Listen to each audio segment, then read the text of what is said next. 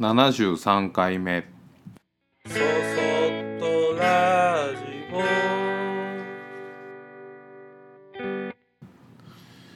皆さんこんにちは。こんばんは。そそっとラジオ木俣俊吾です、えー今日も引き続き海外旅行回想記ですね。今回で6回目。前回はうんとマレーシアについてマレーシアの乗り換えの時間の間にちょっとこう他の、えーマレーシア国内に出れそうなのでマレーシアの国に行ってみようって言って入ってバスで行ったら、えー降りてすぐにスコールに会いそれで心が折れて帰ってきたっていう空港に帰ってきたって話でしたね。でそれでまあ長い乗り換え待ちを終えてやっと、えーオランダに向けた飛行機に搭乗し、えー離陸します。でマレーシアで6時間ぐらいだったかなフライト時間が。でマレーシアに行く時は大きい飛行機でガラガラだったんだけどオランダに行く飛行機はほぼ満席ででフライト時間も多分ね14時間ぐらいすごいもう半日以上飛行機に乗るというような状態だったからもう満席だっていうことにああ満席ってこともあるんだ と。あのまえー初体験が全く人がほとんど乗ってないような飛行機に乗った僕からすると飛行機で満席になることがあるということにまず驚きながら。で席はあの非常口の真横で足が伸ばせてで着陸とか離陸の時にはあの客室乗務員さんとこう面と向かう場所なんか意外とあそこは、えーなんかねよん調べたりするとうんと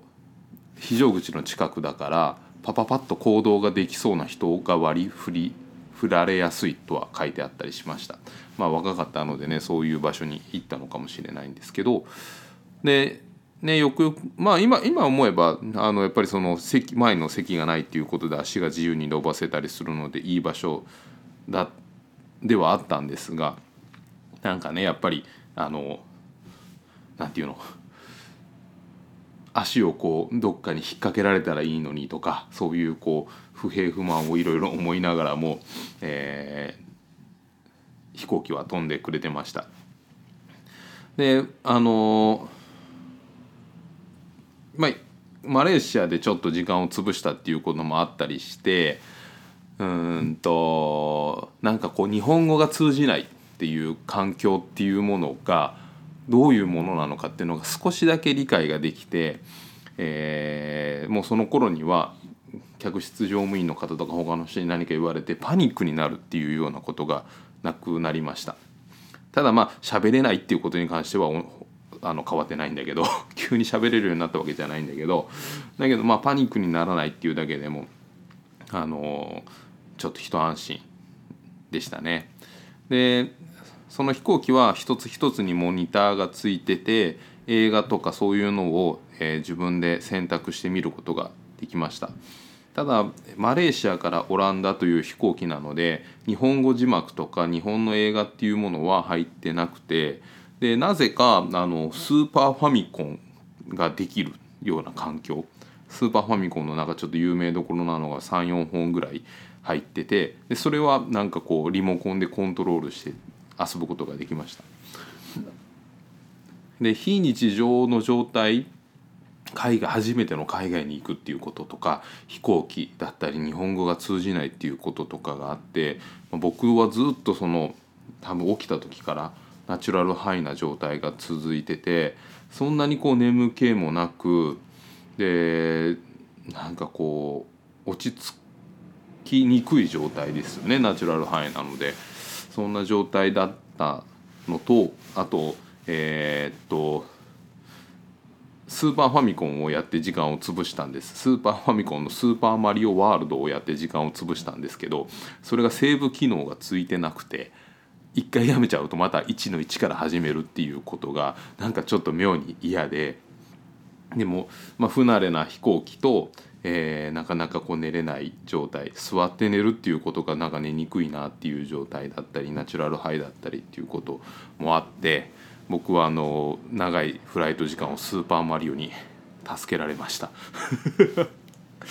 でまあかれこれあの食事もしながらとか飲み物も飲みながらとか、まあ、過ごしつつ日本から出て約1日半ぐらいかけてかなあの目的のオランダアムステルダムに到着しましたまあ本当なんかその待ち時間もあったのもあるし乗り換えだっていうことで遠回りだよね遠回りしてるってこともあるけどもああヨーロッパってこんなに遠いんだっていうのをなんかこう地図じゃなく地図とか映像とか写真とかじゃなく体感できたこと自体がすごい嬉しかったですねその時本当に。で到着したのはえーっと8時過ぎ。で空港から電車で移動したんだと思うんだけどその空港の着いた時の景色とか真っ暗で8時なのに。で僕は仮眠もしあまりできてなかったりしてたのでなんかこれ今え？なんかこう時差の計算もいまいちよく分かってなかったからは足すの？引くの？みたいな。今これ朝の8時なのか？夜夜の8時？かっていうことをこれどっちこんな暗いから夜かなとかって思いながらでも夜だとやばいよねって夜8時に着いてそこからホテル探すと思うとなんかこう治安が悪い海外に出るのって危なくない？とかこうさらわれる？とか なんかそういうことも思いながらでもなんかこう確認する術がないんですよね。今なら携帯があるしねなんかすぐ調べられるけど確認する術がないしなどうしようかなと思いながらまあそれ電車に乗ってアムステルダムセンターのところ真ん中の町まで行くと、まあ、うっすらとさっきよりは明るくなり始めてたのであそうか朝かと思って。でまあ白夜とかそういうのとはまた違うんだけど日本に比べると、えー北緯が高いので、えーっと日照時間が冬は短いみたいなんですねオランダとかでも。なのでまあ朝8時でも真っ暗だったっていうことなんだけど、まあ、それであの朝の街でまあやっぱり静かだしあやっぱり朝だなと思って夜の8時でこんな静かなわけがないよなとかって思いながら なんかこう清掃の車とかが走ってるところを、えー地球の歩き方を見ながらあの歩いていろいろこうどこに行こうあのいまあ、泊まろうと思ってた宿泊先があったので、えーバックパッカー御用達みたいな。でそういうところに行こうと思ってでそれでこう地図を広げて歩いていくとなんかこうおすごいと思って地図通りに街があると思ってなんかその地図は本当にこうなんだろ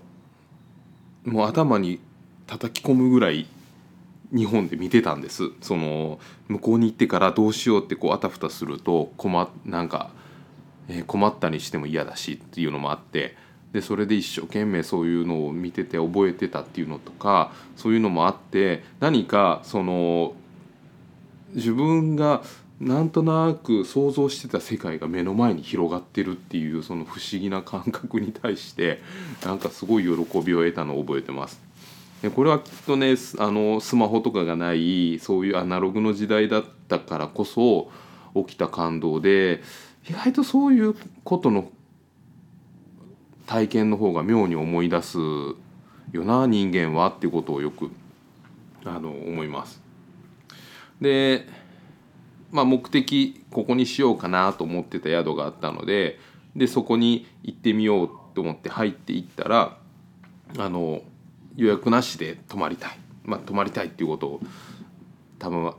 多分 I, I want stay みたいな感じで言ったんだろうね。でそういうこと言うと、まあ、なんとなく、まあ、向こうからしたらあのカバン背負ったやつが来たら泊まりたいんだろうっていうのは分かるし 別に英語が喋れなくても自動的に進むんだけど、まあ、なんとなく伝わったなと思ってお意外と伝わるかもとかっていうことを なんかこう覚えながらでパスポートを見せろって言われてえ？っと思って。なんでパスポート見せる必要があるの？と思って。でパスポートは花見肌さす持ってないといけない。絶対取られてはいけない。簡単に渡してはいけないみたいなことがいっぱい書いてあったので。これまずいんじゃない？これ持ってかれて俺日本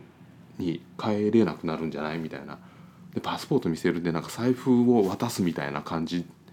と一緒だよね？とかなんか子供いながら「えなんで?」とかってすごいこう怖くなって。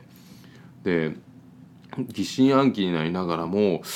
なんかこう向こうはすげえ当たり前のように言ってくんなと思って「パスポートって大事なんだぞ」とかってこう一人で思いつつあこういう形で詐欺が起こるのかと思って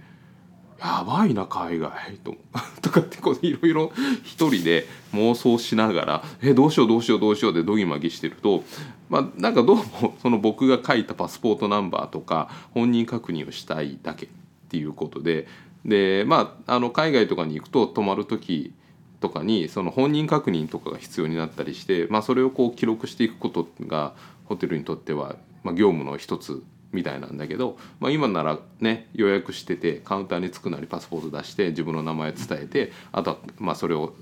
照らし合わせてパスポートナンバーとか書いてもらったりするんだけど、まあ、あの初めての海外で一人だし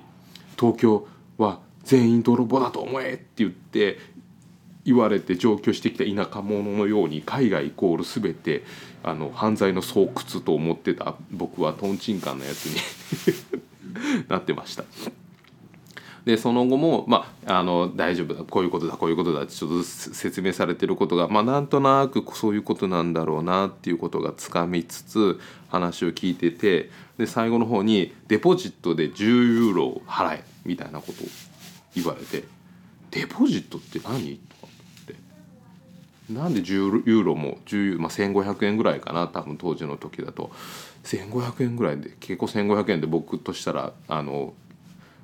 あの1日の生活費ぐらいに考えてた金額だったので。1500円どうして？とかって思いつつデポジットなんかあのバスケで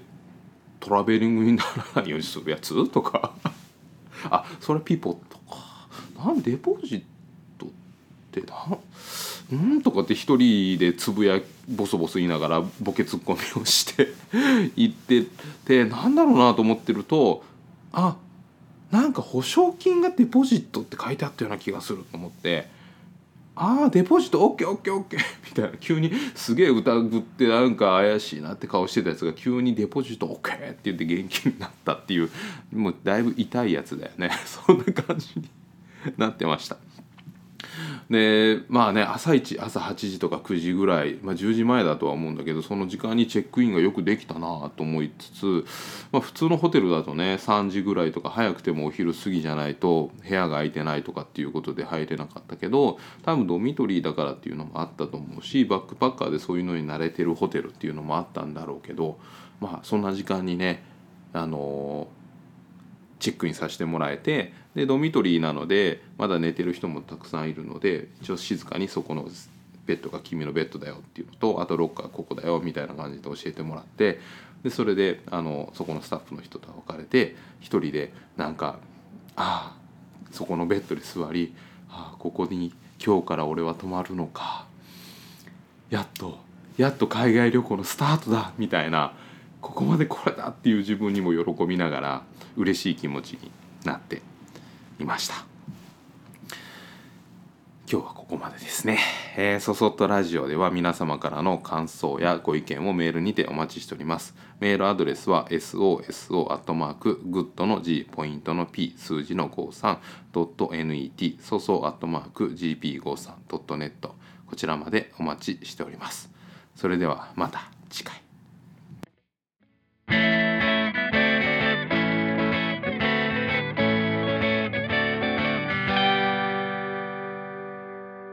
そそっとラジオ。